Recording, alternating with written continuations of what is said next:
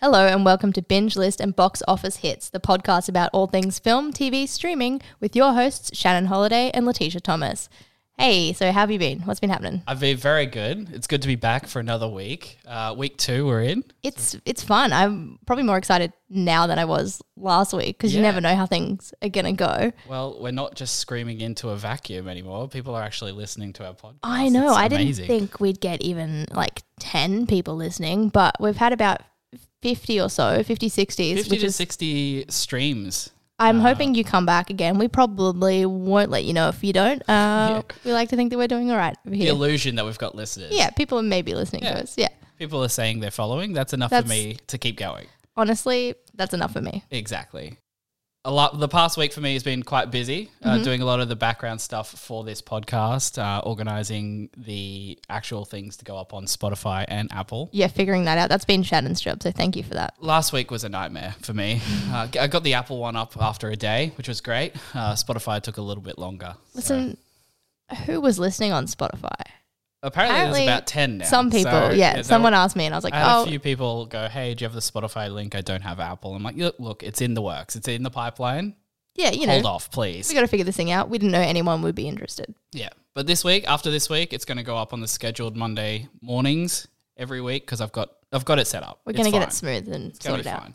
Have you been? I've heard you've had quite a morning I looking after a, a particular puppy. Yeah, I went for a walk to listen to a podcast because I was like, I need to get into podcasts since I'm hosting one, and uh, found a lost dog, and the owner was pretty useless. so that's fun. If you're out there, Shelby, good luck to you. You're a sweet dog, but your owner's Live your idiots. best life. Yep.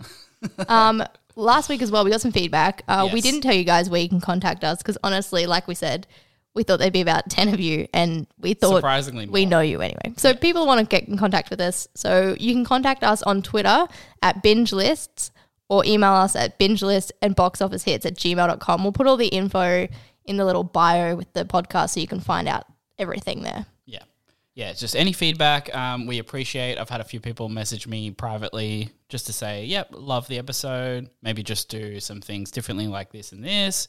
And yeah, we'll take it on board this week and in future weeks and try and get better at it. Considering this, we haven't done this before, so we're, we're just like any any feedback appreciative. Yeah, it's my first podcast and people have been listening and I really appreciate it. And uh, yeah, we heard from Dee, Yes. Shannon's mum. Uh, she wants us to mum.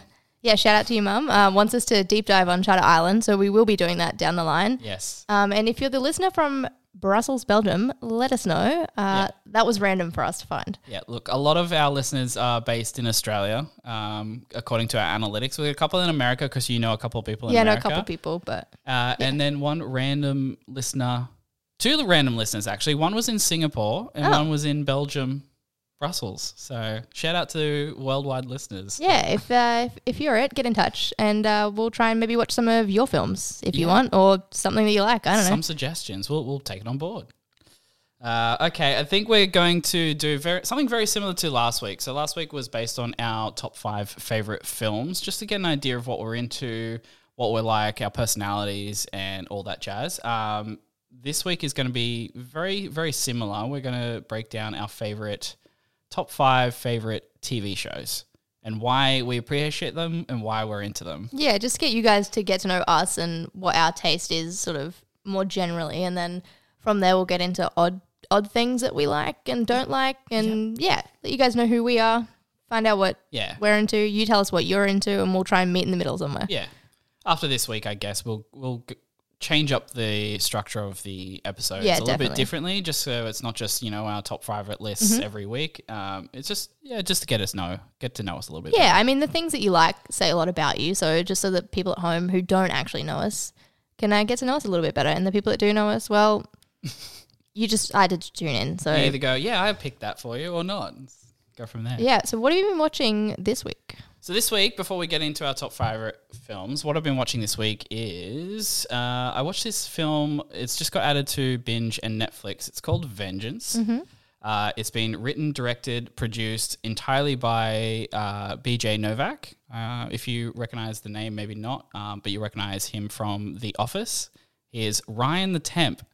I honestly I have no idea who you're talking about. I'm Yeah. gonna Google while we go. Google Yeah, I haven't seen so The he's Office. he's actor Ryan the temp in The Office. He writes a bunch of different episodes on on that particular show. Along with, oh no, I know his face. yes, Okay. exactly. So you'll know his face. He also he's the main actor in Vengeance. He um he's written this. It's it's it's quite one of those surrealist comedies, black comedies, and it's basically about a a New York podcaster. Ironically, uh, he's you know he's he's living the single life with a bunch of his single life friends, and he he's basically a part of the hookup culture. You know, he's got people saved in his phone under like you know Jim Sarah or something like that. Just you know, really disconnected from it all. One night he gets a random phone call to say that one of the girls he was seeing has suddenly died. Oh. And he's basically convinced by one of the family members on the phone to come to the funeral. Oh, that's what you want. It's a lot of that same awkward humor that The Office is known for, um, and it's uh, it's brilliant. So he gets down there. It's they live in Texas as well, so Oh, that's fun. it's a Yep. lot of it is uh, cultural clash Yep. as well.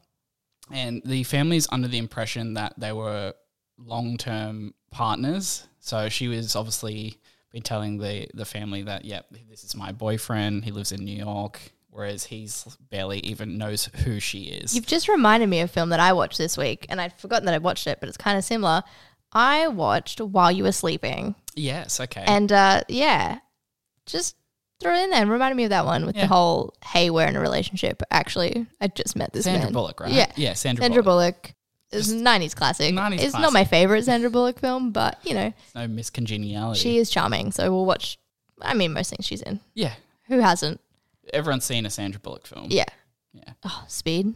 Speed 2, Uh, yeah. Cruise Control. I watched that while I was sick, and it felt like a fever dream. So it was a fever dream. she's barely in it. It's a boat that's Keanu's not in it, Keanu's and then in she's it. barely in it. It's, It's just about some other dude. Yeah, it's very strangely made. I think it just had the title in there so people would go and see it, and Yeah. it was a bit of a train wreck Yeah. on a boat. Um, I also watched this week. I watched a lot of uh, Apple TV Plus movies. Oh yeah, I mean you've subscribed, you got to get your money's worth, right? Exactly, yeah. Um, at the moment, there was two films that I watched kind of back to back, uh, two nights in a row. So uh, the other night, I watched the movie Tetris Ooh, I've been meaning to catch up on that one. with uh, Taron Egerton. It's about the. Um, it's basically about how Tetris uh, made its way to the Western world. Originally, it was from Russia, made by a Russian Oh, engineer, and the whole film is about getting the rights, the handheld rights for the game to be played in you know America, Japan, and that on the Game Boy. So it quickly goes through how it was made, who it was made by, and how the distribution went around the world, and then it kind of it kind of slips in the last like half an hour Oh. into what is kind of an action movie. I feel like they just needed to chuck something in there, like them like trying to you know get away from the the KGB at the end. right. Well, I'm. I mean, I was intrigued. You had me at Tetris. I was a big Tetris fan as a kid. I had a phone that had a sort of a one. You know, you had to pay for it, Yeah. but you get like I don't know, like a thirty second minute trial. and you just kept doing so that I just over and kept over doing that Yeah. trial, and then you know you had me at there escaping the KGB. Yeah. Okay. So it's not a terrible film. It's worth checking out. I think it's well acted. Um, it's informative and intriguing enough to keep you interested. There's a part of you know history there that I think is it's quite different to everything else you kind of see. The fact that it's just a computer game and the fact that it's become this absolute worldwide phenomenon. Like it's it's literally I think the top selling computer game of all time. It's like half a billion people have bought this game in some form or another. So That's crazy. I wasn't one of the billion, but um, yeah, you didn't know. you didn't pay for it, but um, Didn't contribute. Yeah, it's just a good to see the origins of you know that story. yeah, it's interesting. I'll have to check it out. It's worth checking out. And last night I ended up watching the new yeah Apple TV Plus movie called Ghosted. Mm-hmm. It's got uh, Chris Evans and Ana de Armas. Mm-hmm. And it is exactly what you would imagine from a spy espionage romantic comedy thriller. Uh, so the premise is basically um, Ana de Armas plays this character who's in the CIA. She's in, Of course. essentially in between jobs. She's back at home. Yeah. She's kind of just in a rut in her life at the moment. And she meets Chris Evans, who's this basically dumb, endearing farmer boy type character. Uh, they meet at a farmer's market, funnily enough, and they go on a date. They really hit it off. Like they're really compatible. They go out for like evening drinks as well the same day, and they end up sleeping together. So he's like, "This is great. You know, I don't do this very often," and really like fell for her. So he ends up going back home, not hearing from her for a while. He ends up sending quite a number of texts, Oh, I see. and her family are like, "Nah, she's ghosted you. She's she's absolutely ghosted you," and and he's just like, you know, pretty pretty hurt by that. Um, he realizes he during the night out he has an inhaler because he's got asthma and whatnot. Right. She puts the inhaler in her bag just because it's easier for her to carry. So something happens like that. Anyway, he's got a tile tracker on the, inhaler. oh my. God. Okay. And the family are like, this is great. Like, you, why? Like, this is great. You can find her. She's in London, England, which she, he's like, whoa, why is she there? And then they end up going, this could be like this huge romantic gesture. Go and surprise her in England. right. Anyway, he sorts that out and ends up in England following the tile tracker. And he ends up getting uh, kidnapped by some, you know, te- terrorists essentially because they think it's her Jesus. and she has to save him from these terrorist groups basically and then you know comedy ensues and there's you know oh you lied to me oh you followed me and stalked me and then it goes from there oh yeah. i looked up the people who wrote it uh, basically it's uh, the writers it's a it's a duo writers that did deadpool 2 and 3 Right. and yeah. uh, a couple other people who wrote some other stuff Kind of anyway, explains the tone. yeah, there's this scene right in the middle of the film, and it just screams Deadpool 2. It has no real bearing on the story, and it has a bunch of cameos that you, Mike, if you've seen Captain America Right. or Deadpool at all, you'll know a bunch of these different cameos. I'm not going to say it. No, I'll watch probably it. watch it maybe tonight. Um, and it just screams a Deadpool style writing style right in the middle there. And I'm like, ah, yep, that there it is. And just just to put these people in the film because they're obviously all friends. yeah. Uh, and overall, unfortunately, like it's one of those films. Like I wouldn't say it's going to win an Academy Award Mm-hmm. or anything. It's quite. It's quite forgettable Yeah. Okay. after you kind of finish watching it, because it's definitely been done a million times before. yeah. Okay. Um, one of those romantic comedies, like oh, we're from different worlds, Yeah. but end end up together in the Yeah. end, essentially. So, yeah, I wouldn't say go out of your way to go see it. I'd say out of the three films I watched this week, probably probably Vengeance is probably the one I'd pick. Uh, it was surprisingly really well done. Well, I'll definitely check some of them out because I mean, I've got I've got Apple TV at the moment. I've been watching a bit of that. Um, Yep. I watched obviously Ted Lasso again in Yellow Jackets. Um, I got into I watched a, the first episode of The Reluctant Traveler with uh, Eugene Levy the other night, which is just Eugene Levy going to places that he doesn't want to be because he likes to stay at home. Yeah, Um, and then he just engages with the culture. Like they went to, I could be wrong. So no one come after me. Maybe Norway. I don't know. Somewhere up north. It's icy. It's cold. He ate reindeer. Did all that kind of thing. Um, he ended up loving it, but he's just. It's just. I mean, everyone knows Eugene Levy. He's just sort of a disgruntled old man. if you don't know him, he's from Schitt's Creek. Yeah, he plays the dad in American Schitt's Pie. Creek. He's in American Pie. He's in. Oh God, I don't know. So many films. A bunch of other films Yeah. in the yeah earlier days. Um, but yeah, it was just an easy watch. I think they're about 45 minutes long or whatever. Um, so watch that one. yeah, I watched Drop Dead Fred, uh, a girl Mm. at work. I won't shout her out in case she doesn't want to be known. Um, but if she does, let me know. She told me to watch Drop, Drop Dead Fred for ages and ages and ages. And I was like, yeah, I'll get to it. I'll get to it. I'll get to it. I've got to buy it. I'll buy it one day. Eventually bought it, watched it. It's one of those weird ones that it's a 90s film. So you look back at it now. Was it 90s or 80s? Oh, now I can't remember. But anyway, I believe it's nineties. yeah, I think it's like 91, but it's one that you sort of worked then. You watch it now, you go, oh, that's not, that's, we can't, he's looking at people's skirts a lot. Oh, and it's done in this like innocent, he's just mischievous, like, Yeah. ooh, naughty way, but you're like, oh, that's, That's inappropriate. that's inappropriate. It doesn't feel as inappropriate as it should, just Mhm. given the tone of the film. But then aside from that, if you can, if you can say aside from that, Mm, the actual film itself is so sweet and like gut wrenching yeah, at times that you're like, I don't know how I'm allowed to feel about this now that we're in, you know, yeah. 2023. if you appreciate it for the time it was made in, in a, like in a vacuum, Yeah. and just appreciate for like when it was made and like what the film is, Yeah. that's when you can go, oh, this film is quite endearing. Yeah, and it's it's a very bizarre film because it was marketed as like a kids film. A bunch of people that I work with have mentioned it and they go, "Oh yeah, I watched that as a kid." The amount of like very adult, I wouldn't even say like it's humor, but it's so much like this one's having an affair mm. does he want to have sex with you? You don't want to have sex with him. That kind of stuff in it. Yeah. That's blatant. Like it's not.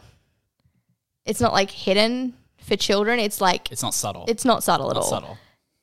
And somehow it was marketed as a kids film. But yeah, I, was, I mean, I watched that. That was Yeah. cool. I finished last night. I watched it in two parts because my dog kept me up, and she's old and adorable. But so I, you know, couldn't finish it one night.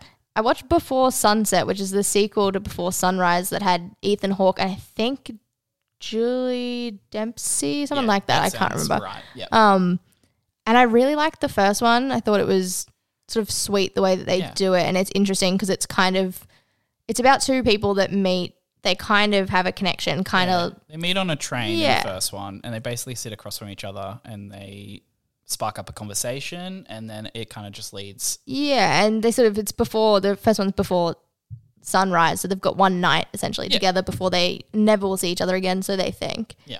and it just follows them sort of walking aimlessly through cities and that kind of thing while they just talk about their lives. So the first one was really good. The second one, I just felt like it it didn't have the same charm, mm. but I think maybe that's part of the point because they were different parts in their life. Now they thought they were going to meet up. They sort of made this pact like, hey, a year from now we'll go to I can't even remember what city it was, but we'll go to some city, we'll Yeah. meet each other, we'll have a night. She can't come for whatever reason. Yeah. So he's kind of presented her the sequel. He's written a book Yeah. he meets her in France where she lives because she's French, and um, they have sort of before sunset before he has to go back to. I mean, I'm assuming it's America, but it doesn't really say. So yeah, is it interesting? And they've done a s- they've There's done a third one, as well. um before something. Yeah, I can't remember the third one's Yeah. name, but um, Um, the third one, I think there's a child involved. I think they've got kids.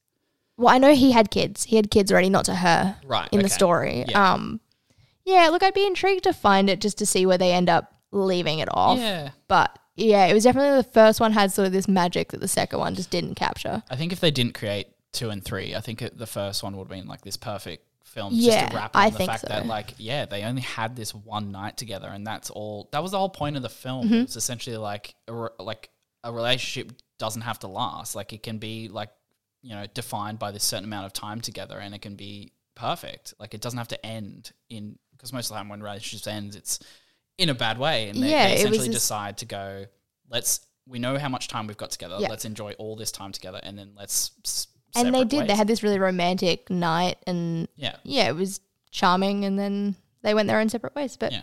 that's what I've been watching. Not as much as normal. Usually, I'm definitely watching A a, ton of stuff, but just it's been a weird week. It's the same with me. Like Yeah. I usually watch at least one or two more films than that. Like usually I'll try and hit about five a week. Um, but yeah, this week's been a lot of um, technicalities with the podcast Hmm. itself, uh, chewing up most of my nights. But I think we've gotten it under control. So I'm I think so, and I'm definitely down a rabbit hole. So I've been trying not to watch other TV shows apart from the two that I'm watching it. watching at the moment. Yeah. Um, yeah, I think I'll get into some more films this week, though. Yeah, Yeah, yeah. definitely. But uh, the main topic of this week, which is what we're going to get into the next probably half an hour or so, so. is um, our top five favorite TV shows. TV shows. which is exciting. I think I, I'm very excited to talk about some of these. And same as last week, I think a lot of people that know me will be able to pick these just from my personality and the way I speak, and if I do quotes and that. you'll be able Yeah, I think so. very I think for me as well, a lot of the people probably that I know have heard me talk about these shows because mine aren't in time. They're not sort of varied so much because Yeah. I didn't. I didn't watch a lot of TV growing up in the same Mm. way that other people did. Mum was sort of like, "Go read a book." Yeah. Um. So I didn't really have ones that I. would I mean, I watched a lot and I loved a lot of things as most kids and teenagers do, but I Yeah. wasn't like. It's not something that I go back to now and be like, "Oh my god, I love this. This is my favorite thing. Let's keep watching it." yeah. So I think that's the the converse to me. So Mm-hmm. I've I've now recently changed to watching a lot more films and stuff. Whereas when I was in my teenage years, I would consume TV shows. That's Yeah. it. That's all I'd consume is just like episode by episode by episode and just keep watching that. Uh, but now it's just I guess I being an adult having a lot more um, time constraints and time management skills with you know various other things. I think consuming like a two or three hour movie is a lot more easier for me. Um, Yeah, and I think I think we've sort of done a similar thing where I mean I've definitely watched a lot more TV than I ever used to, but over the last couple of years, you and I definitely got into movies. I think just because we neglected them for so many years, and so much comes out on TV that seems almost pointless now. Like it doesn't have that emotional resonance like it used to. No. Because they just, I mean, we're in the maybe we've passed it now, but there was a time there where there was sort of they considered it the golden age of TV. Mm-hmm. Um, and I mean, you have now big old time movie stars in TV, like Meryl Streep does TV now, Yeah. which It's a very different world to what was Such a like different 10, world. 15 years ago. yeah, and like the budgets that they have now, Streaming services has changed Yeah. completely. things have definitely changed. But maybe we'll get into that in a different episode Yeah. because it's a bit of a It's a, it's a detailed one. bit of a detailed one. Yeah. Did you want to go first this week? I went for, first last week. Yeah, so- sure. I can go first. Um, go I one at a wasn't sure which way round to go with this one, but I think I picked one that I still love and I consider like maybe one of the first TV shows that I sort of loved as a teen that I'm still very much in love with. And I think you know this one. I picked Parks and Recreation, Oh, which amazing. I mean, there's a Parks quote for literally everything yeah. And it's just it's one of those shows i found it in so i had a really like not great time in grade 12 i had sort of a mental breakdown as you do. And um everyone was stressed over their ops and i was like honestly look i'm still doing my best. I'm still getting pretty good grades but it doesn't matter anymore. So it was like i think the last week where we really had a lot of assessment and i had checked out like you wouldn't believe. And um, I had a spare because one of the classes I was doing that was supposed to be a bludge was like filled with so many like oh, how can I say this politely? Just kids who didn't want to be there to the point that I couldn't actually work on other assessments in it. So I just dropped it. Um, and I had a spare, so I used to go to the library. And on my shitty LG phone, I had found on I think Google Drive someone had uploaded the first couple seasons of Parks and Rec. So I spent a lot of time in that library watching Parks and Rec. And I didn't realize how much I'd seen until I was like watching it one night and I just sat there being like and I knew the whole thing and I was like, Oh. oh my god, Oh, it's built in. Oh. Oh, no. how much have I watched? Yeah. And yeah, I think it was about three seasons, Yeah. three seasons in a week. Um, That's, but a, it's that's just a binge. That is. it was back then for me. It was just such a, I don't know what it was about that show. Every element kind of worked. The cast are amazing. Like they've gone on to so much now. Insanely good. Yeah. But it was just yeah, just one of those one of those things. And I'll shout out Brittany. Uh, she's a good friend of mine who gave me a lovely review of the show. So thanks, Brittany. Um, she and I a couple years ago went and saw Nick Offerman live, and we ended up in the front row, almost directly in the center, which we didn't feel like we belonged in. But there was a moment where he, I don't think people that were there knew Nick Offerman, which seems kind of crazy. But anyway, he had to explain who Little Sebastian was and how the town don't love Little Sebastian so that he could sing 500 Candles in the Wind. And uh, that was a that was a beautiful bonding moment with me and Brittany where we sang with Nick Offerman when he sang five, 500 Candles in the Wind. So been, that would have been amazing. yeah, it was a weird moment. So shout out to Brittany, shout out to Parks and Rec. I don't even know what else to talk about with it other than I just I think just Love it. That, um, I think it, it's just one of those comedies where okay, it's along the same vein of The Office. Yeah, it started- one of same those, like, creators did um, it, Was it sure. mockumentary type shows where Yeah. they characters will do something and then speak directly to the camera about the things that they're doing, just like a commentary on the actual Yeah. scene that they're doing. Um, so it started off and it had that first season that Look, it's Questionable it's first very season. very more miss than hit. But when you love the characters Yeah. and then you go back and watch that first season, Yeah. it just it mean, works still even though it didn't yeah. work. They There's tweaked it a little just- bit after the first season. and I think that's when it reached a wider audience. Yeah, they realized what they were doing. And like the first episode of season two, even is the one where they penguins. she marries these two gay penguins, and they live in Pawnee, Indiana, and it was it started in two thousand and nine, so politically not Yeah. great. Um, and they, yeah, she marries Leslie, played by Amy Poehler, marries these two gay penguins, and it causes a stir in the town. Mm. And it, she's just like, but they're cute, and then she becomes queen of the Gay gays. icon. Yeah. Um, who incidentally, that's my my friend Brittany's nickname in our group chats. So Queen shout of the out Gays. to Queen of the Gays. Yeah, Yeah, it just it um I think it just hits so Mm-hmm. beautifully around like that season three, season four, when you get those two other characters. yeah, Chris and um, Ben. Yeah. Yeah. So Rob uh, Lowe and Adam Scott come in and it just takes a different turn turn for Yeah, for, the best, It's in my honestly, opinion. it's so good. Yeah. Um, I mean, I could talk for hours on Parks and Rec, Yeah. Yeah. No, I could too. but so- I don't think we have an hour. Maybe one day we'll, we'll do, a deep breakdown. dive. Yeah, no. Um So I agree entirely with your first pick there. I thought that was that's not funnily on my list, so we don't have a double up yet. We haven't had a double up yet, which is I don't good. think so. Yeah, it's cool. uh, we haven't told each other our list. No, we like to keep it sort of a surprise so that it So sounds fresh when we're talking yeah, to you guys. exactly, Yeah. and it's just it's better to go that way. So no no double up there, but I did strongly consider that one in my Mm. list. Uh, my first one is uh, it's a it's a TV show I watched during my teenage years, and I got very very heavily involved with the the lore and the mystery and like the meta universe that it created alongside it. Uh, it is Lost. I was waiting for this Is Lost. one. Shannon So- loves Lost. I love Lost. Um, originally aired basically 2004 to 2010. It ran for six seasons. Um, it was created by a fellow named J.J. Abrams, Mm-hmm. who, if you're not aware of the stuff like that, he did like I think it was like Alias and some other stuff.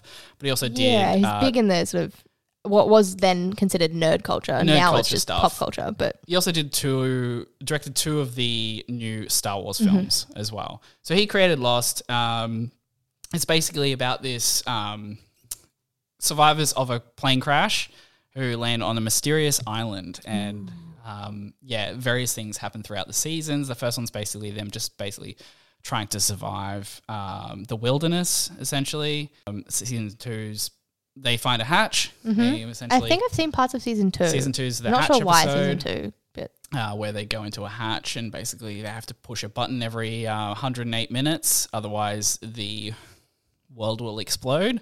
There is reasons to it. I'm not going to go into it on a podcast, but I mean, one day I'll probably watch there is the rhyme to the reason to the mystery. Uh, there, Wild just hearing bits and pieces about the show and still not really understanding what the point is. No one's No. told me yet. no, I can definitely explain it because I've gone very deep down the rabbit hole of, of Lost, so I can definitely help out with that one. Season three is basically about the the others, the other inhabitants on the island, which you kind of get kind of little drip fed through that they're there throughout the first couple of seasons. Season four is about um, the rescue team that's come out to essentially try and rescue them. Are they there to actually rescue them, or have they got like you know Nefarious. alternative reasons to being there. Um, and then like five and six gets really into the mythology because like a few of them end up leaving the island.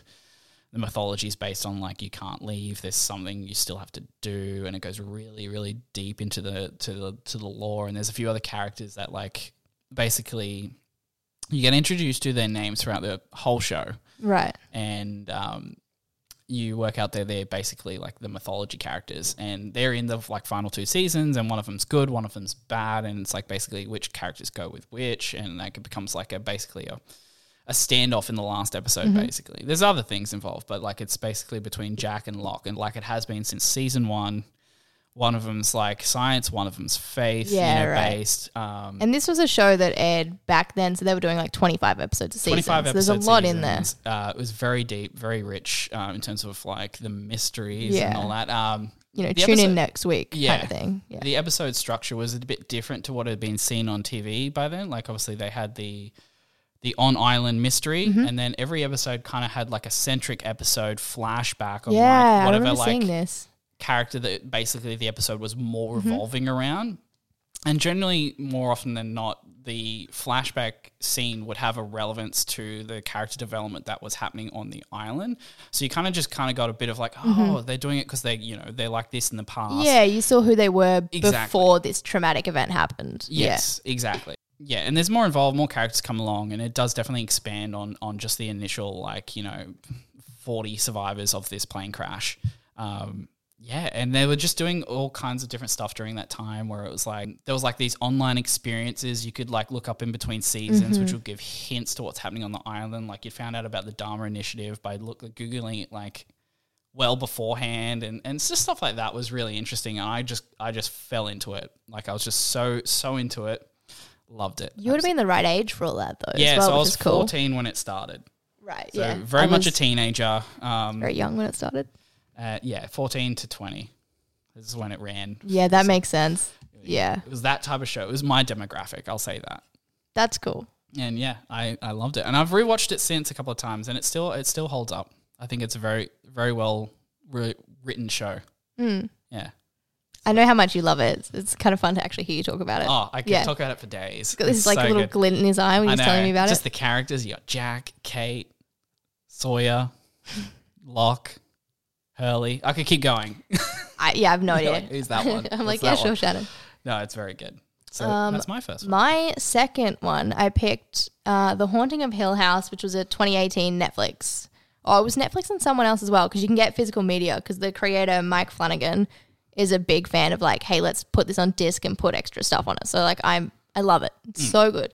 I think I'd seen little snippets of it like online, and I was like, oh, okay, these characters seem interesting.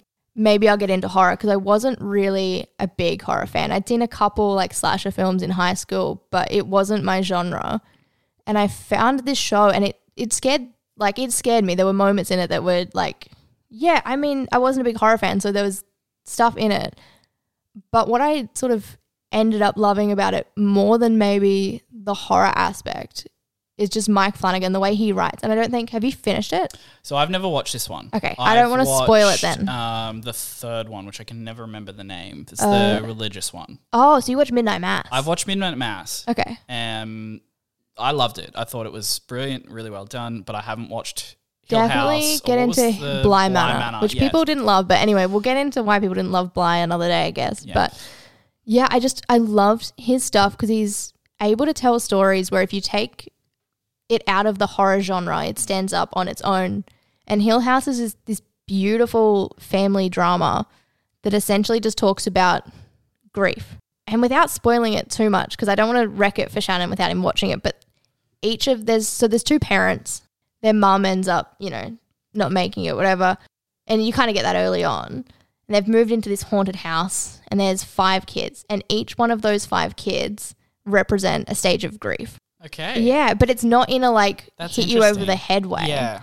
It's just how they walk through life Yeah. is one of the sort of five stages of grief. And it goes between them as kids in they move into this haunted house because their parents sort of fix up houses. Yeah. So they move into this haunted house, a bunch of really spooky stuff, Stuff happens. happens, yeah. They get out of the house.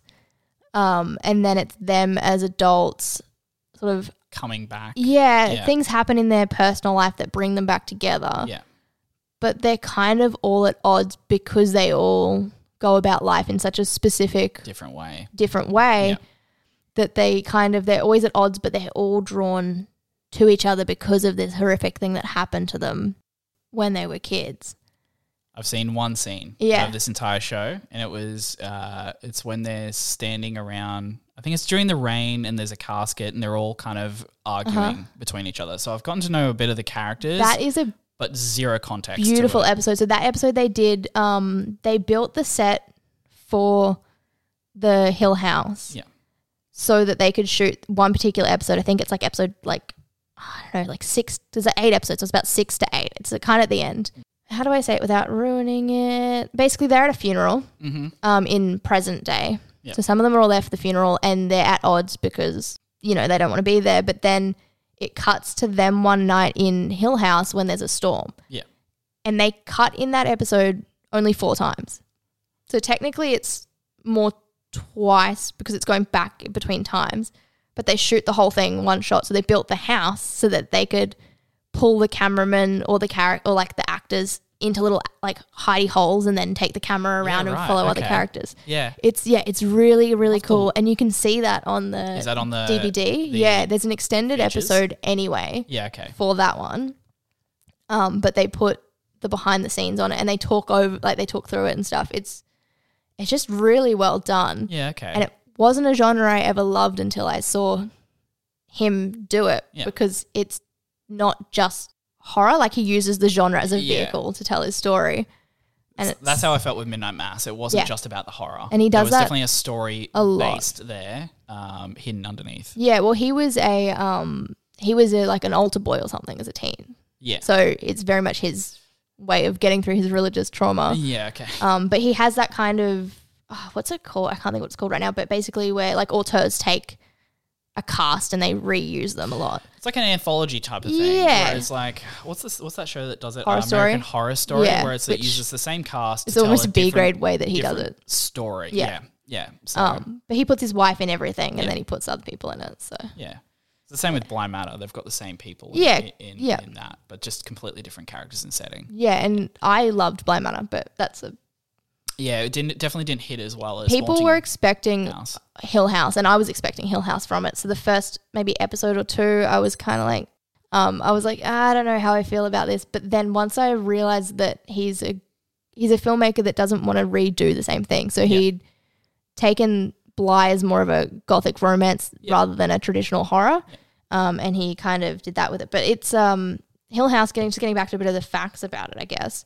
Um, he did a reimagining of Shirley Jackson's book Hill House, and there's two other versions of it done on films. There was one in the 60s, yeah, 63, and then there was another one in the 90s with like Catherine Zeta-Jones, which each one of them has a very different sort of visual style and take. But yeah, I really like his stuff because he doesn't he doesn't tell the same story that's already Over been told. He goes, "Hang on, I'm going to take the essence of it and make something my own," which I appreciate Yeah, okay. as a filmmaker. Yeah. cool. Okay. Well, if I can, you know, work up the courage to watch a little bit more horror, I'll uh, Yeah, there's a couple scenes that Definitely, scared me, yeah. and my I've- house was haunted, so I'd have to go to bed at like three o'clock in the morning, knowing that there's I would just spooky stay stuff. up, Yeah, it just wasn't sleep good. during the day. There was a scene where young Theo, someone touches her in her sleep, and she thinks it's her little sister, but it's, not. I had that happen in the same house that I was in while watching that, so that was like cool for Ah, me. It speaks to me. yeah, It's not there.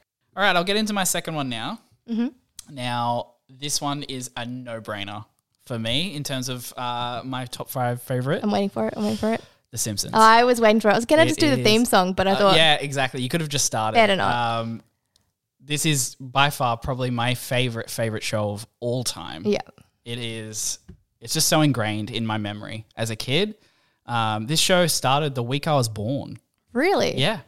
So it started on December 17th, 1989. I'm at 21st December, so a couple of days before I was born, and it's still going. It is literally still on TV to this day. It's one of the longest running. It's it is kind of incredible, the honestly. longest, longest running um, adult animation show of yeah. Ever. And considering like sort of the controversy that people have had with The Simpsons over the years, yeah. it's kind of incredible that even though it's been Disneyfied a bit, it's still on air. Yeah, it's gone through changes. It's definitely gone through different changes. I think, and I'll be one of those people that will say it definitely had a golden age of The Simpsons. Um, I think between, you know, seasons two and probably about 12, 13, um, I can watch those and still get a laugh. They were written by, you know, I'm pretty sure like Conan O'Brien was a part of the writing Mm. Yeah, team do a lot during that that. time period. Uh, and it shows on screen. It's insane. I can quote the episodes He can. He can definitely front quote to them. back during this during this time. I've seen I've seen I've seen it all. Like even even the newest stuff. I think I think there is a, a hidden gem in some of the seasons of the newer ones. I think they still they still can you know knock out a really an amazing episode, but it's few and far between compared to the earlier seasons. Some of the, you know some of the, some of the earlier episodes like um, you only move twice, which is the one where the Simpsons moved to um, Cypress Creek and he Homer ends up working for Hank Scorpio. I think is one of the best episodes ever written, and I feel like they ever if they ever do another movie, a second movie, they should incorporate that as the villain of the second film. I think I've always thought that would be a great idea. Um, just just yeah, little bits and pieces like that. I can quote it. If you ever need a trivia partner for The Simpsons, my hand Shannon is up. is your guy. I've got it. Yeah, I, I know it all. definitely got it. So for me, like where it came from when I was a kid, um, so during the nineties, they used to run The Simpsons on at six o'clock every day on Channel Ten. Yes, I remember this. Yeah, I was born very late in the 90s, but they Yeah, did it they- early 2000s too, I think. They did it for a while. Yeah. They did it for a long while. So whenever you'd come home from school, high school, whatnot, you'd you, you know do your homework or Mm-hmm. just kind of like bum around, go see friends and that in the afternoon.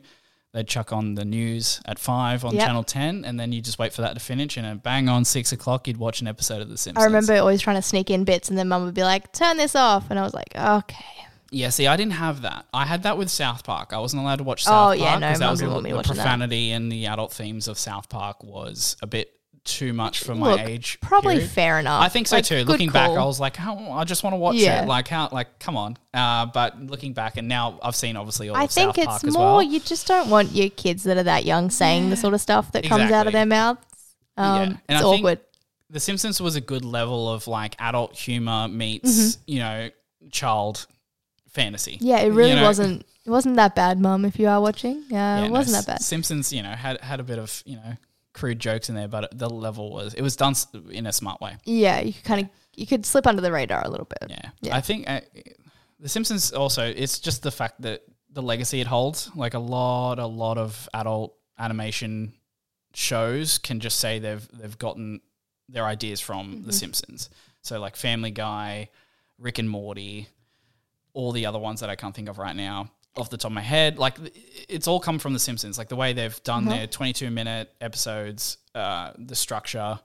It's it's all come from that. And it's smart too. I remember in high school, we would get about grade 10 or whatever, and they'd pull episodes of The Simpsons Yeah. to be like, oh, this is a reference to Lord of the Flies or Yeah. something like that. There's a bunch of There's- yeah, references, like just little well. short scenes. Like um, I remember there's one where I think Bart's getting like cupcakes up from a top dresser, and that's from um, Clockwork Orange. Um, yeah, like the creators, I think, I don't think they get the credit that they deserve. No, I think yeah, Maybe with people that understand sort of cinema and whatnot, but yeah. You go, oh, that's that. But yeah. people just think, oh, it's just The Simpsons. It's just this crude like rubbish. But it, the people that make it definitely love their craft and yeah, understand They it in a different way than I think it. appreciate cinema to be able to put it into. Yeah, I don't think society almost not to sound so wanky, but I don't think they get it. no. You know, and I didn't watch a lot, so I don't necessarily get it so much. But Probably the peak of Simpsons was probably when uh, Who Shot Mr. Burns between seasons. I'm Mm-hmm. I pretty sure have heard that seven and eight. Um, yeah, so the end of the season, part one was Who Shot Mr. Burns, part one. That ended that season, so it would have ended in May that year. And before it came back in the start of the next season, which is generally September in America, they had like a Who Shot Mr. Burns.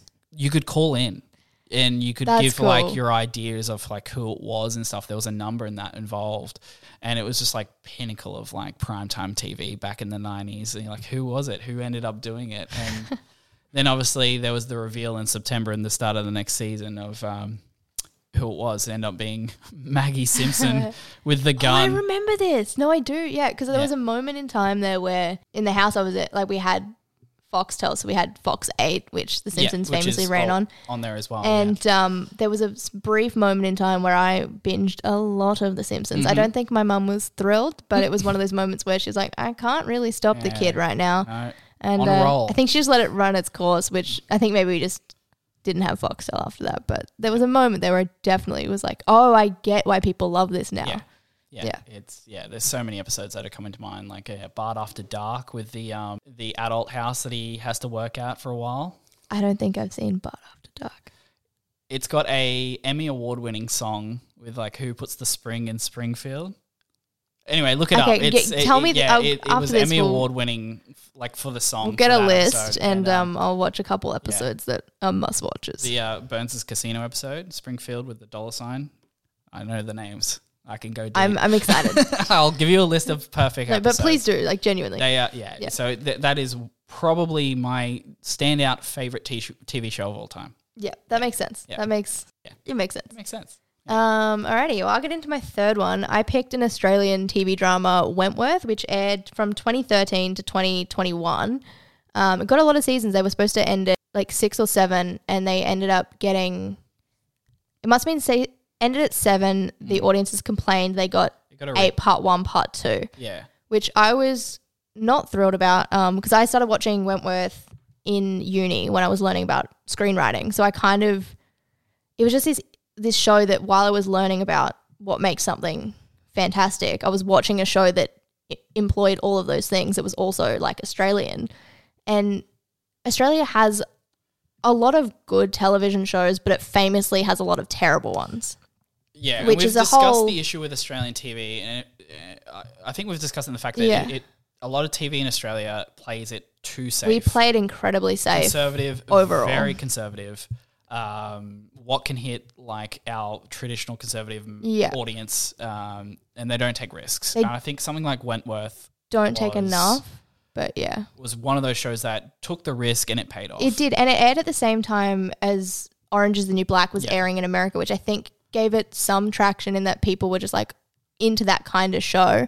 Yeah, all Um, female led, All female led, prison, people were real, Yeah, you know. gritty. It was gritty. It, in, in the Australian one, like Wentworth, as in not Orange is New Black, was so gritty. yeah, Um, and it was a remake of Prisoner, which was a soap, believe it or not, that aired from 1979 to 1986. yeah. I think Um, uh, Prisoner even- Cell Block H, yeah. Yeah, I think my mum is a fan of it. So Probably. this will be a shout out to mum. So watch Wentworth. Yeah, no, definitely watch Wentworth. It's pretty full on. They took a lot of the characters from the original, so they had the freak, they had Frankie Doyle, stuff like that, but they reimagined it. So it's very much Yeah. a different story, just with the essence of the original Yeah. characters. Um, and it did immediately so well overseas. Like there was a German remake, and there was another one as well that I can't quite think what it was. Another European country, and Hmm. you can. They, and there's on the extras on the DVD they spliced scenes from the Australian with the German and the other one, Mm-hmm. and it's sh- matched shot for shot, Oh, wow. costume for costume. Okay. Like they. They knew they had a hit on their hands, so they Yeah. bought it and sort Yeah. of did it that way. It's gone international. And yeah, Yeah. it was just I was impressed with it in a way that I don't think I'd been impressed with Australian TV. Like I'd seen quite a bit because I was interested in our industry, probably more so than some people. But it was just done so well. And yeah, it was shocking. And there's a lot of Australian TV that is good. Yeah. Um, that I'll probably try and showcase a little bit because I don't think people know where to look. I think we should do a deep dive into Australian. And if you know where to look, TV there's shows, some cinema. great stuff that's still on TV, like to this day. Mm. But it's just people don't know where to find it's, it. It's hidden. And it's they few and far between. immediately a lot of it's, it's on ABC iView, actually. yeah, there's some good stuff on iView. a lot of stuff out of iView. I'll be honest, I haven't seen Wentworth yet. Yeah, no, I don't want to spoil too much. Uh, not avoiding it, I just No. haven't watched it yet, and I know it's been considered, you know, one of the best that we've done in Australia. so- I I found it. My friend from church, who I won't shout out, um, but back when I was at church, she was like, "Oh, you're watching all these other shows because we were watching quite a few shows that were similar at the time." She's like, "You've got to watch Wentworth. You've got to watch Wentworth." And I was like, oh, "Okay." So um, I watched Wentworth. Not necessarily a show that you'd shout out in church. No. Uh, there's a Knowing the lot going on there. And really gay. I mean, Yeah. they're women in prison. Um, yeah, didn't didn't realize down the track. Uh, she's got a girlfriend now. Uh, I found out some things about me while watching it too. Funny that correlation does not always mean causation. it doesn't. It doesn't. But it was funny. So Yeah, no. shout out to our church and uh, shout out to her, who I won't mention just for her own sake. But love you, and we should catch up soon. Leave it at that. Yeah. All right. Well, I'll get into my next one now. This one's around the same time era as The Simpsons. Um, considered one of the best comedies of all time in terms of being a sitcom. Seinfeld. I love Seinfeld. I haven't finished it. I'll just preface that. But Shannon got me into Seinfeld, and It I is so love it. good. I love it. Uh, they're all bad people, all four of them. They're but that's the point of the show. amazing. So it's a point. It, the show is the point of the show is there is no point of the show. Yep. It's basically about you know mundane life to life scenarios or situations, and like how could it how could you make that funny? Like Yeah. what would what would happen if you said something different in this situation? So that's a lot of Seinfeld. It's like these four very very um, flawed characters get themselves in certain situations. And basically, it's just half an hour of like how them trying to get out of it and stuff like that. It's just yeah, it is one that I watched a lot as a kid, but didn't understand because it would just be on TV Yeah. kind of after the news. yeah, Um, and then I watched a particular episode in in uni. My lecturer me. I think I can never get the title puffy right. shirt. No, it's like the contest or the competition. The contest. Yeah, the contest. The We watched that in in uni to Yeah. study comedy, and um, if you haven't seen it, it's a great episode. Uh, nearly got banned off TV. Actually, basically they just try and see if they can hold out from. Uh, let Shannon tell me. Yeah, so this particular episode, The Contest, um, was written by Larry David, who obviously Mm-hmm. worked alongside Jerry Seinfeld to make this show. He actually won a Primetime Emmy Award for Outstanding Writing in a Comedy Series for that particular episode. Yeah, and it nearly got cut from TV before it even went. Yeah, it was very Yeah. Mm-hmm. controversial for what it was basically alluding to the entire episode because not once is it mentioned what they're actually having a contest about. No, that's which I true, think the not. brilliance of the writing is in that. Yeah, it's it's a great great episode, which is why we studied it Yeah. like in in in uni. Yeah. But it was that lesson was so amusing hearing my six year old lecturer who swore like a sailor. Like you think my mouth's bad. This woman was j- incredible, Next and she went to sort of explain multiple parts of it, Yeah. and then just went. Uh, she was talking about men, back. and then she Yeah. went, anyway, women don't women, Just and we just want to know how she would have described that. how would you well, exactly just like the episode where they Yep. walk in and slam the money on the table and then That is nothing's said. exactly. That's where we. She went. I'll let you guys figure that one out, Yeah. and then uh, we went and quickly watched the episode. Yeah. Uh, so I I I didn't watch much of this when it originally aired because it was even probably even before my time. Yeah. It originally aired from July 1989 to May 1998. So Yeah, like I was barely born by even barely finished, born. I was even when it finished, I was only eight. So which is wild didn't catch too much of it. considering it's still got that cultural significance and regarded as So highly still. yeah, it's it's really I can remember my parents watching the finale um, because that was a massive TV moment, essentially when it finished airing, because it was just at the peak. It was a peak of comedy, and then you know Jerry Seinfeld, the actual person, not the character, Yeah. decided to end it because he thought, no, let's end it on a high note rather than go out. you And know, in I a love when- version of a show. when filmmakers and, and creators and showrunners, whatever you want to call them, decide Yeah. this is where we're ending it. We want it to remain fantastic. I don't like this fan service thing now where Keep they go going. save the show. And look, if it's going to get cancelled, yeah, save it. Yeah. But if it's it's time, It's time. then Yeah. you gotta you gotta end it. So yeah, I I can remember it um, airing back in 1998, and um, a lot of the marketing was revolved around the Green Day song um, "Good Riddance," "Time of Your Life," because that's the song that Oh wow, um, airs during the last montage. Really? Yeah. I've never seen the end of it, so, So right at the end, it um, finishes up the episode, happens to the characters, and then it showcases the character, the actual actors coming out of the set, and you know doing that last final bow. And there's a few scenes of them like you know behind the scenes laughing together with other actors and directors and stuff. And it's over, uh, you know, Time of Your Life. That's Time Your cool. Life. I can just remember that because that was the marketing as well Yeah. during the episode when it was coming up to that. Um, and I can remember that being on TV. So it's a really pinnacle moment of my eight-year-old brain is is is uh, the ending of Seinfeld. That's cool. That's that's it's a cool one to have. Yeah, it's really cool. Yeah. Um, it's it's divisive in my household. So my dad loves it. My mum really doesn't like it.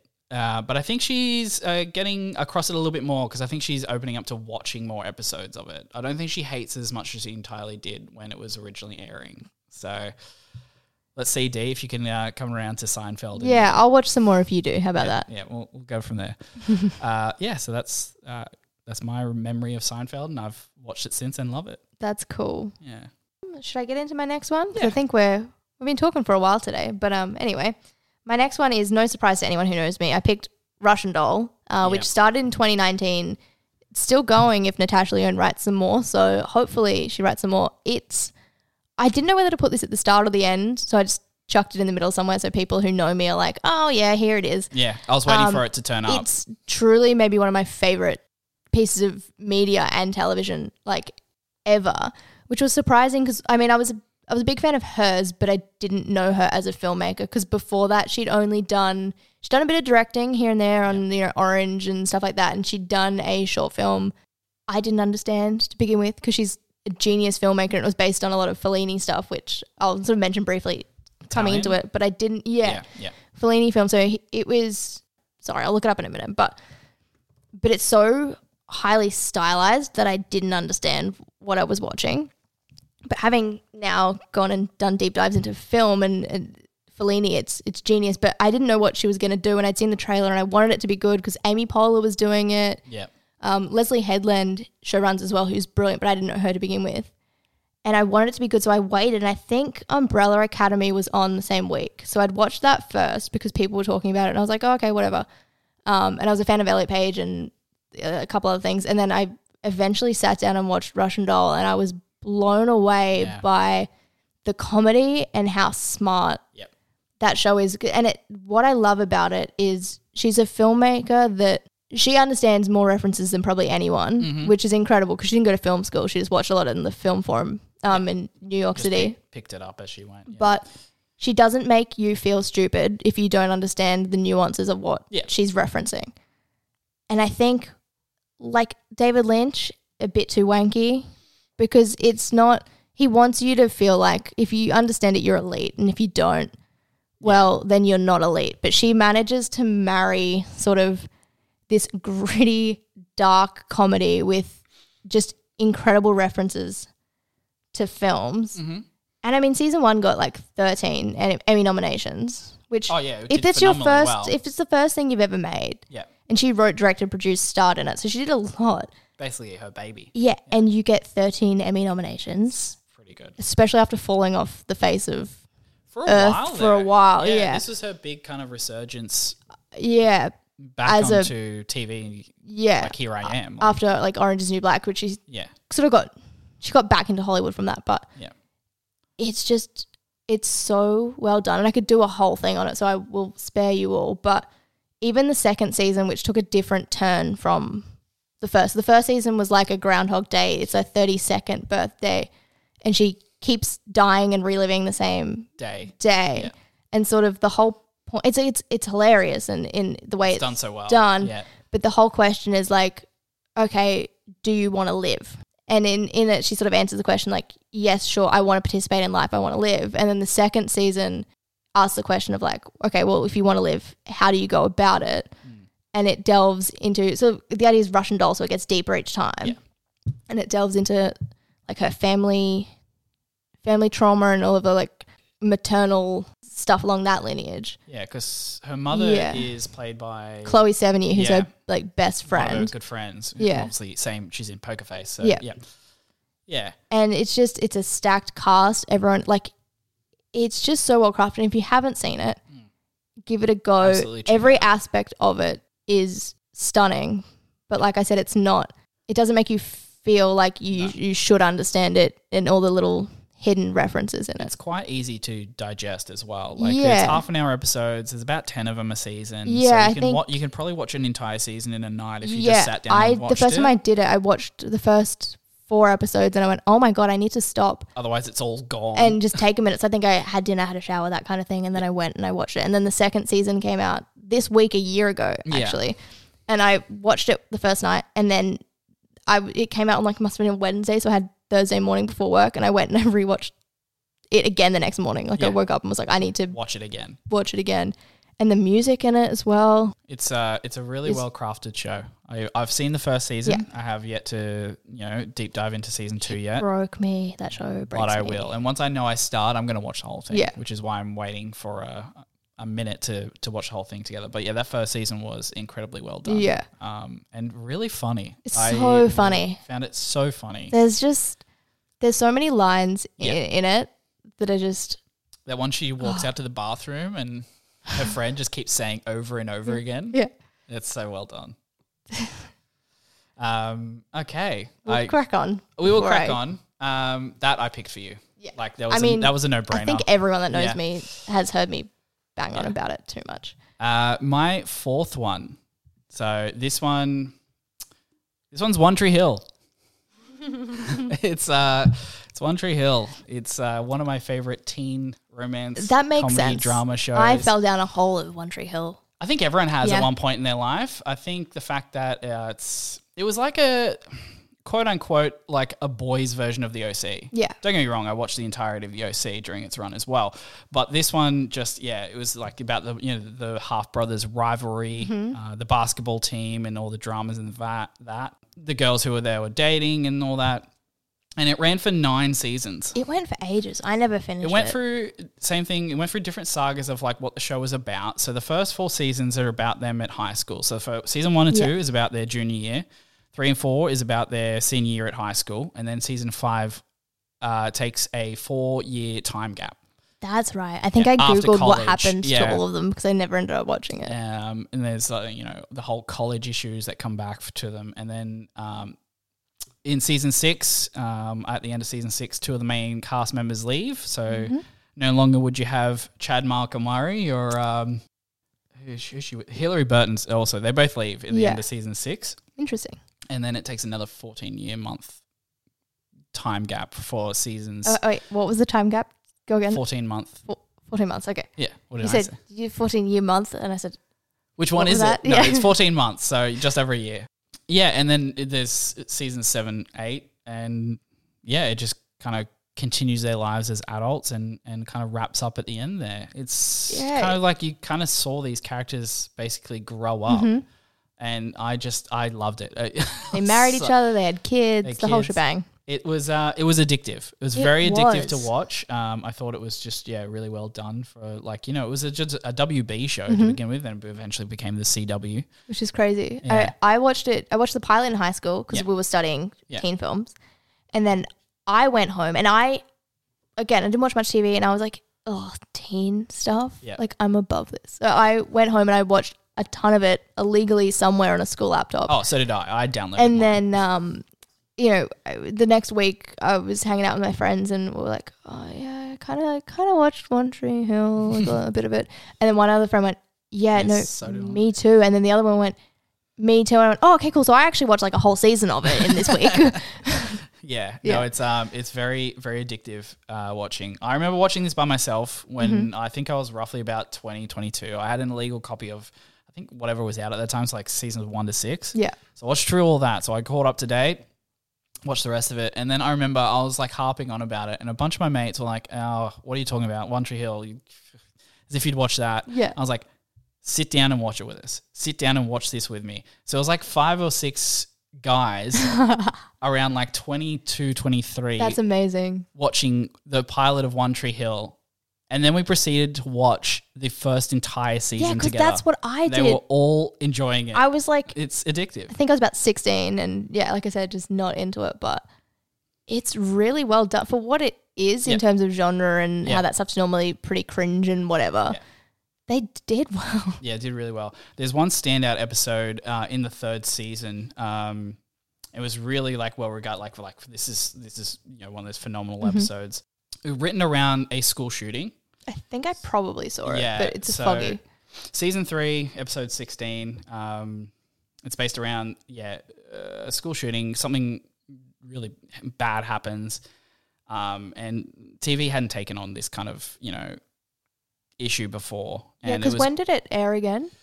this episode aired in 2006. Yeah, so, So- that's that was not long after a lot of the you know Mm, yeah. school shootings were big, but not in the same way as they are now, which is probably good. But yeah, Yeah. it wasn't something that the media was talking about. I don't think.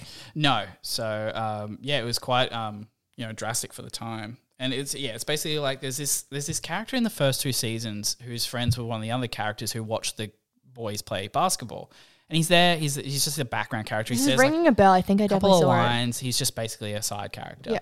Um, he's kind of like slowly written out, and not like on purpose. You just don't see him very much, and you like kind of forget about him. Basically, what happens randomly, season three, he just comes in with a gun, and they're just like he's he's always been there, kind of like situation, Yeah. but he's been bullied this whole time, like he's been ignored and stuff, and they write that into the show, like And that's kind of what, well, famously did happen. Now I, I can't keep up to know actually what does happen with school shooters now in Yeah. America. But Yeah, it's a it's a deep package Mm. there. The outcome of this episode deeply, deeply affects basically every character in, in the rest of the Mhm. show and the rest of the yeah the the series. Um, basically t- turns the show into something else. which I that. don't think overall TV was that deep No, and you've got to think it's One at Tree Hill, time. Yeah, and you you just not suspect it. So yeah, if you ever go to watch it, um, at least get through. The first four seasons is their high school years. If you can just watch that, I think I probably watched maybe the first three to Yeah. four. Yeah, Like it does change after that, but I think yeah, the first four is like Again, I still kno- went what it's known for. YouTube deep dive what Yeah. happened to all these characters anyway because I, I was invested. I think I just Yeah. school caught up to me again, and I had to keep going with that. It was you know escapism. Yeah, Why can't I live in Tree Hill? yeah. Why not? It sounds great. I'm not good at basketball. These kids are marrying each other at sixteen, but it's right because their parents signed off on it. They did literally. That's a story. Yeah, I was yeah. like, what the hell am I watching? What what is this? And I had to Google like, is it legal in America? And turns out it is. So Uh, yeah, yeah. If your parents are okay with it, it's you can get married. So I'll go into my last one. Um, I picked one that means a lot to both of us. I picked Stranger Things. Oh, that's fantastic. Yes. Yeah. I was wondering when this was. Um, so I watched it as it aired, and I don't think it was big, but it wasn't as big as it is obviously now. No. Um, a lot of the kids were you know very young in the first two seasons, and I liked it, but it wasn't. I don't think I loved it as much as I did as it kept going. Season three, the characters get a bit older. You get Steve and Robin, who The dynamic is. it's Shannon and I. let's be real. That's as we watched season four. It was. I don't think we hadn't talked about our love for Stranger Things, No. which was weird. And then we stopped working together. Season then- four aired, and I went, Oh, "Hang on, it's just This is us." And uh, us. it was a harrowing look inward, a little bit. You know, when you see yourself in in characters In on TV, character, Yeah. and you you see it sort of as an out of body thing, and you go, "Oh, this is how people see me, isn't it?" And Yeah. it's like, Yeah. yeah. that is that's us, Platonic with a capital with a P. capital P. Yeah.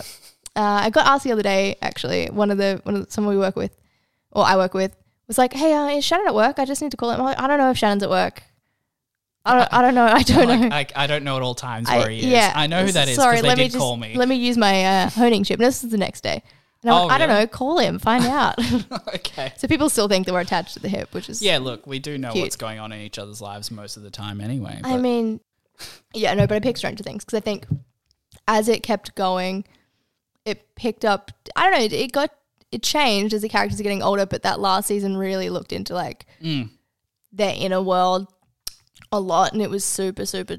It got really dark. yeah, I think each season has But- definitely taken on its own Yeah, form or vision. and I kind Um, of really appreciated that. Like season one was very sort of Goonies esque, yeah, um, which is in their reference. You can find it online. Like they intentionally did Goonies. all yeah. of the things that you kind of Yeah. see in it. Like that was their intent. And then season two got really, really dark because Will's getting sort of yeah, possessed and stuff, possessed. and you're like, Barb, what's going on? everyone's looking for Barb, even though she's dead. Yeah, and then I love season three, even though people hate it. It I took it. This turn um, where they did this bright, like they kind of in the, their The way they thought about it was Hawkins is sort of a backwards town in Indiana. Um, so it takes them a while before they really get into the 80s. So they get into the 80s late. It's Mm-hmm. this fun summer romp. And then season four is like, oh, what happens when that's over? yeah, And you go back to school and it gets dark again. Yeah.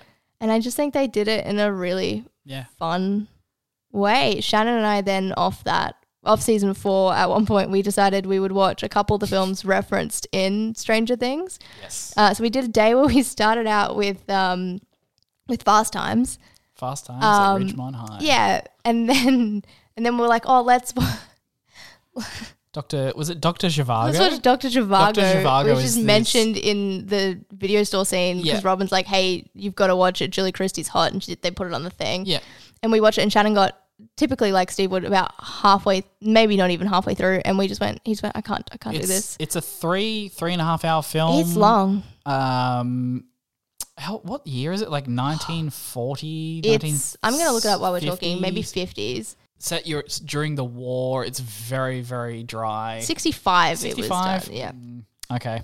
it's old for us Yeah, it's very dry. I usually try and watch everything I can, but I needed a break. Um, he couldn't at do that it point. I went home and I finished You- it you which watched the he's rest still of it. surprised uh, it's a great film um not my favorite but yeah, that was a fun afternoon but it was a of reference from Stranger very Things. that we- different films that we both watched Fast Times is fantastic. it is fantastic if you haven't watched Fast Times please watch it um it's culturally just insane It's yeah, so many big. makes actors in it sense as well. why- No story, but Yeah, um, Nick Cage is in it, yep. but under a different different stage name at the time. Yeah, it's not Nick Cage. It's his full name. Mm. It's full original name. Um, there's a bunch of different people too. Sean Penn. Yeah, it's yeah, like the he's stoner surfer Yep. character as well. It's worth checking out. It's definitely one of those teen films from a yesteryear. Yeah, it was fun to watch. We giggled a lot, Yeah, but yeah, I picked Stranger Things because it's kind of it's up there. it's it's a very well done TV show. Very and it well speaks done. to both of us. I think so. Yeah. What's your last one? My last one is bloody. I'm absolutely smashing the '90s. Um, it is the X Files. Oh my god, I haven't seen it. I haven't seen the X Files. Oh I my really need. It's one that I do want to sit down, but I'm kind of waiting until I'm not watching anything. Yeah, it's on Disney Plus And if I you ever can- want to watch it. I can deep It's, dive. Um, it's an amazing show. It's got Scully and Mulder. Mm-hmm. They are, you know, played by David Duchovny and uh, G- Gillian Gillian Anderson? Gillian Anderson. Gillian Anderson. yeah. Yep. Um, yeah, it's just one of those shows where it's got like an overarching mythology, Mm-hmm. basically uh, running, spanning throughout all all the seasons. But it's also mostly day. It's week to week monster of the week Yeah. episodes. Basically, like what's this situation? Is it like aliens? Is it a monster? And they're sent out to investigate it. I like. I cannot tell you how much I really want to go watch this show. Like I've been wanting to watch it for years, and Yeah. it's just like I know that I'll consume it and it'll consume Oh, yeah. me. So I'm just like, oh, when's the right time?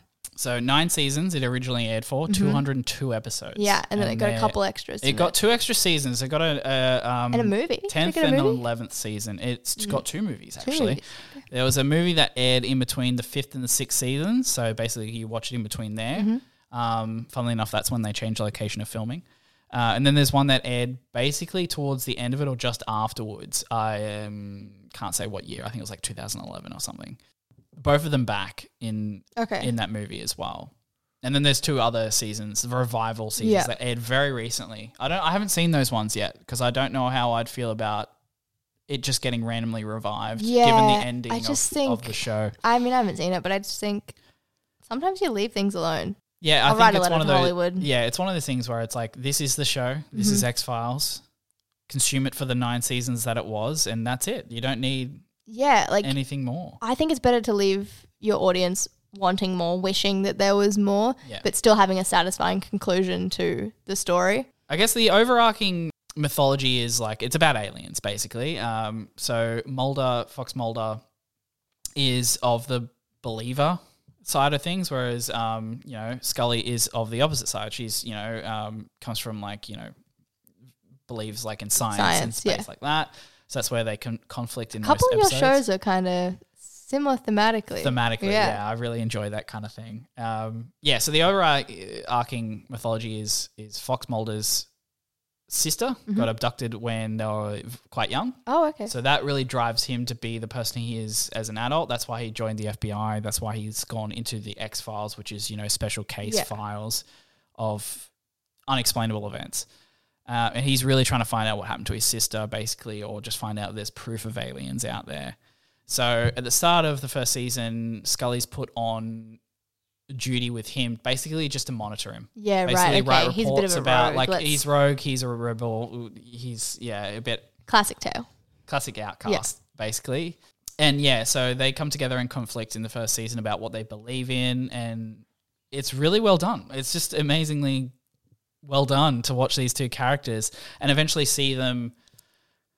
Like they never conflict in a way where it's like I don't believe your side, Yeah. but I'm I'm just showcasing how I believe my side. Yeah. and it's just yeah, it's really well done. And if um anyone hasn't seen the show and you don't plan on watching the show, just look up some of the promo images and posters they had for that show.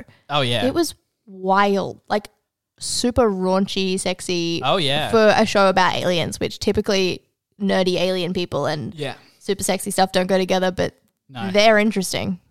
No. Yeah. Yeah. Well, it was kind of like it, it ended up being a will they won't they uh, along a lot of the seasons. Mm-hmm. Which I mean, that's the classic mean, tale of TV. yeah, It's like you have unresolved sexual tension, Yeah. and if you once they sort of resolve it often, Mm. people don't want to watch anymore. out, yeah, yeah. because the chemistry is just it's, it's not, not quite the the same. same. They've already done what you kind of lead Yeah. into. The last two seasons, David Duchovny's is basically not in it.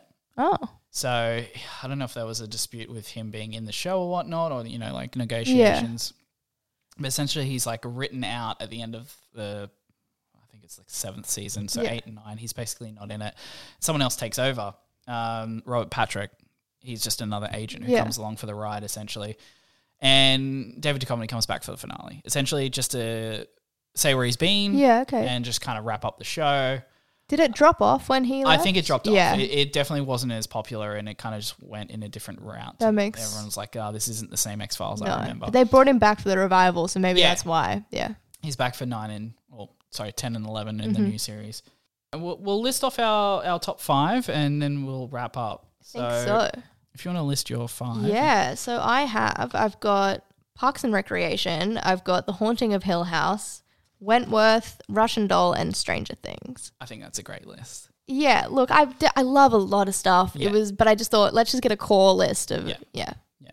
So mine is Lost, The Simpsons, Seinfeld, One Tree Hill, and The X Files. And I think that really sums up Shannon. That is me to a T. It really That is. That is absolutely my personality, and that's yeah.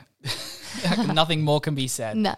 Um, I guess we'll just wrap up by saying we're going to be watching a bunch of different things this week, which we'll Yeah, definitely. speak about next week. Um, we're going to let you know, I guess, on Twitter and whatnot, what our topic for next week is. Yeah, for sure. But it's not going to be one of these list-based episodes. We're No, going to gonna- mix it up and Gonna probably do a deep dive, I think. we're gonna either Yeah. gonna deep dive maybe you know a movie or or something like that, or just a particular topic, and that's Yeah. what we'll speak about in the entire episode. And just because these two were essentially just for you to get to know us Yeah, definitely. and get to know what we're into, and um, the rest of the show is going to kind of develop from there. And- yeah.